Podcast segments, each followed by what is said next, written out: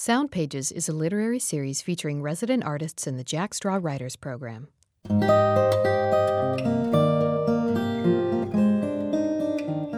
When December crystals the hospital window, when the moon flutes to your bed, when I turn out the light, you ask for your top hat and tails, I fetch mine too.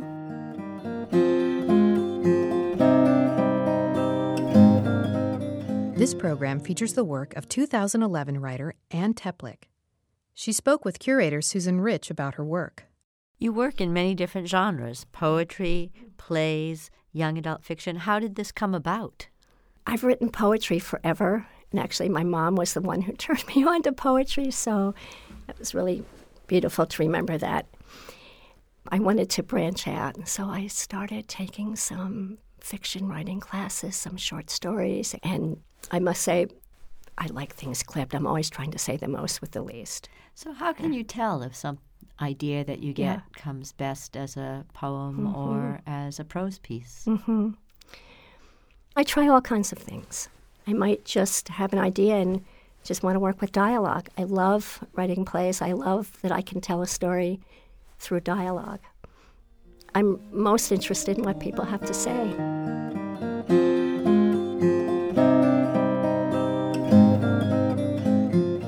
Have there been times in your life, and maybe if there's one that you're willing to speak about, where writing has aided you in your own mm-hmm. healing process? I mean, I think it's aided me many times, and I guess I will go first to this collection of poetry that I'm working on, The Beauty of a Beat. It's aided me, it helped me, and it is helping me to get through the losses of my parents, which happened five years ago. I had a very tumultuous relationship with my mom, and sitting at her bedside, just being there and receiving that and figuring out how do I hold that pain. I know I wanted to write about it, but it really took me four years to get started. And it's helped me and continues to help me to work through the layers. Now we'll hear a selection from Anne's live reading. I'm going to be reading four poems from my manuscript, The Beauty of a Beat Poems from the Bedside. This is a collection that records um, my experience at bedside of my parents in 2005. They both died that year, and um, my dog did too. So that was kind of a big year. The poems in the manuscript are written in free verse, they're written in forms, and some of them are prose poems. Some have fragments of Japanese death poems embedded into the text, and two of them that I read tonight will be those.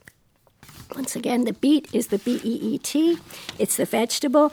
It's the obsession of my family, um, grandparents, great grandparents from Lithuania and Kiev. um, the first three poems, well, there are four poems. The first three about my mom, and the last one is my dad. Gone. 2005, January 5, 11:35 a.m. I lose my 84 year old mother to a pair of kidneys that scream, Hey, lady, we're wasted. Get it? It's like I've lost my virginity all over again. The stab, the throb, the blood, confusion. A rite of passage I'd rather slam the door on, doozy a few toes.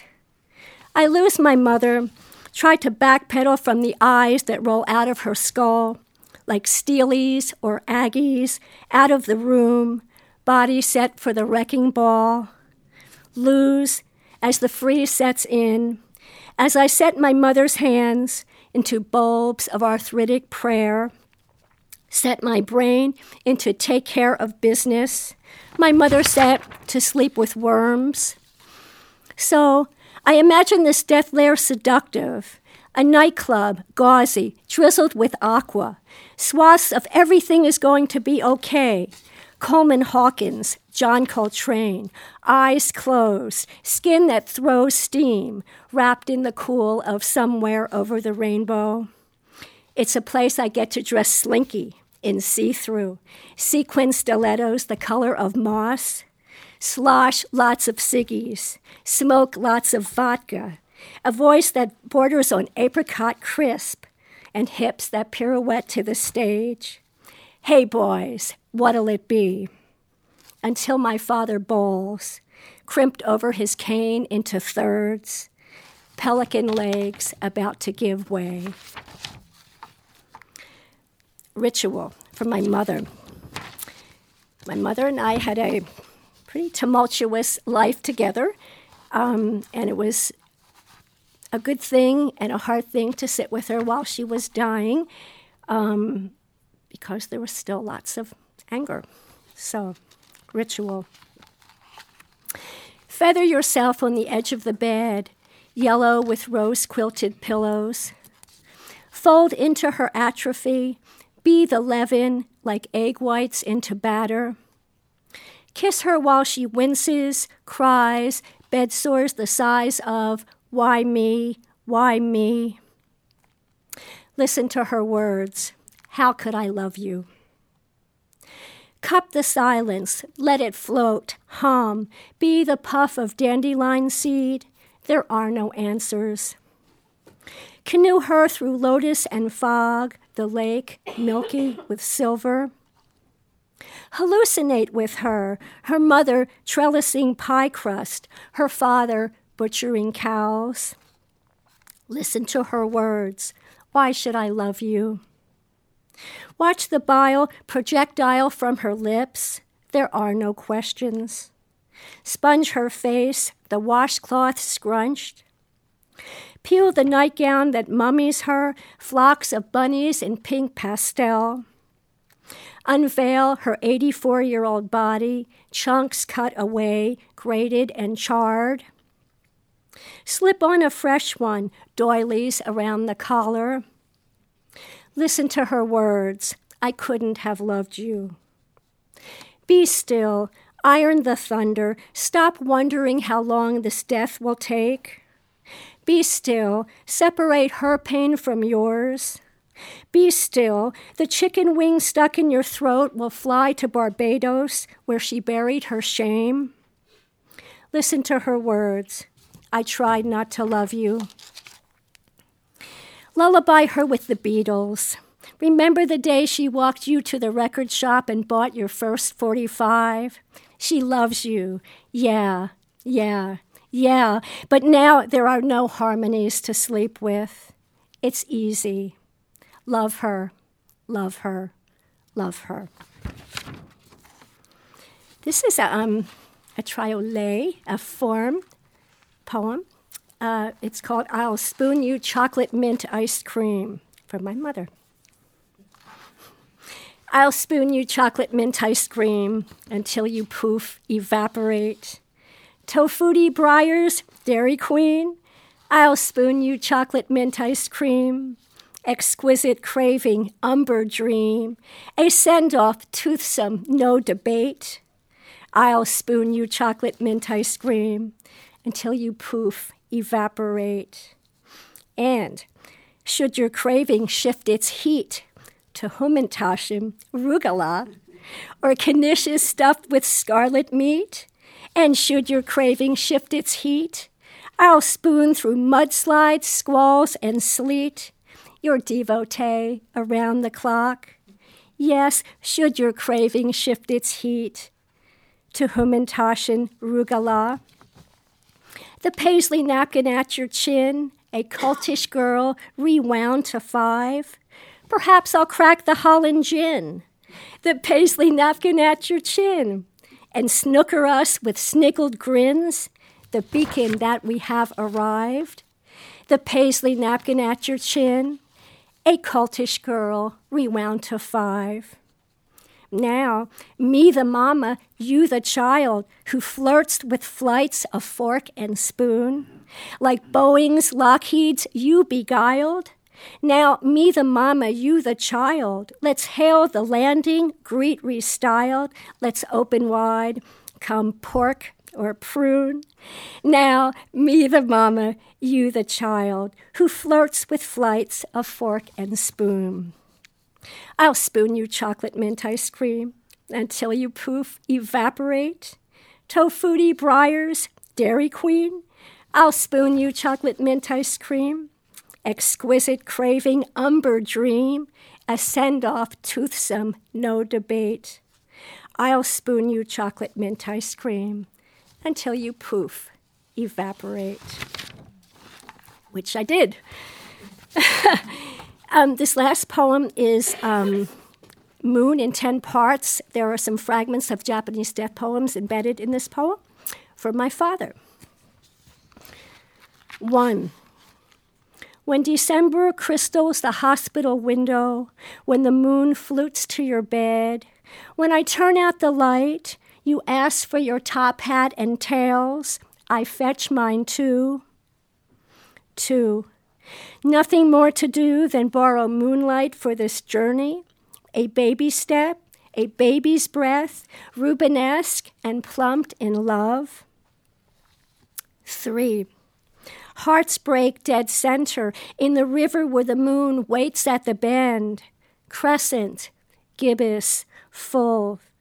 Be my huckleberry friend as we ring the rosy, pinkies linked, crown you king of the perfect fathers. Four.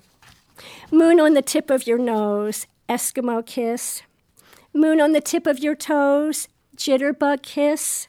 Moon sandwiched in Oreos. Let's kiss the wafer, scrape the cream, let our teeth scream for more, more, more. Time to be father and daughter. Five. The moon is Columbo's glass eye, sticky with tricks that wanders and foils the slicksters. Six. And while we're at it, let's cast the brush aside. No more watercolors, acrylics, or oils. From here on, let's speak to the moon face to face about the hooey of green cheese, how we crowded around the TV, yahooed and confettied the room with buttered popcorn, the moment Neil Armstrong set those big galoofy boots for 600 million to see, and how nothing could keep us from moonwalking in 1983 with Michael Jackson to Billie Jean. Seven. Moon in a barrel. You never know just when the bottom will fall out, when you will open your eyes, when you will try to climb out of bed again. You never know if I will undrape this flag of grief, left ear on your heart, left cheek on your ribs, left my wife and 48 kids, right, right, right in the middle of the kitchen floor. Let's sing that song again on our way to Murray's Delicatessen. In our corduroy shoes, switch the hops of our feet, live inside of the beat, goofy for pastrami on rye. Eight. I shift your pillow closer to the moon, Shift to the denouement, to fatherless. Shift to your hands and feet, a minty blue. Shift to the miles of junk for the dump, spick and span your condo. Shift to your face, concave and hollowed. Shift my hips, fidget for a script. Shift to the gurgle in your throat, swab the mucus. Shift my last words from death march to boogie woogie. Watch you fire the keys, lay it down with Chicago stomps and honky tonk train. Bugle boy, bugle boy, company C. I shift your pillow closer to the moon. 9. Now I understand how the third verse of Moon and the third verse of Longing are spun over, under, over, under, knit one, purl two, loop de loop, dress the loom for tabbies, twills, and satins. I understand now the act of clinging, the floss by floss unbuttoning in this ropey slow motion. 10. Spanning continents, your in breath, Nathan. Out breath, Nathan. We cradle your shoulders, cheeks, crown of your head, thread of gray hair that sits like a sage to an aria of grace. Disappears the moon. Thank you very much.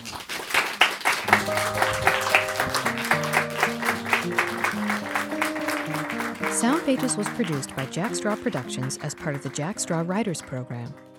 The 2011 curator of this program is Susan Rich. Music performed by the Bird Tribe Orchestra and recorded as part of the Jack Straw Artist Support Program. Producer is Jenny Cecil Moore. Recording engineers are Mo Preventure and CJ Lazenby.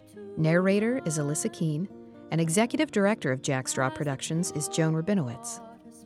The Jack Straw Writers Program is made possible with support from the City of Seattle Office of Arts and Cultural Affairs, 4Culture King County Lodging Tax Fund, Washington State Arts Commission, National Endowment for the Arts, the Paul G. Allen Family Foundation, Arts Fund, and individual contributors. All of the writers heard in this series are published in the Jack Straw Writers Anthology, available for purchase and featured online at jackstraw.org. Thank you for listening.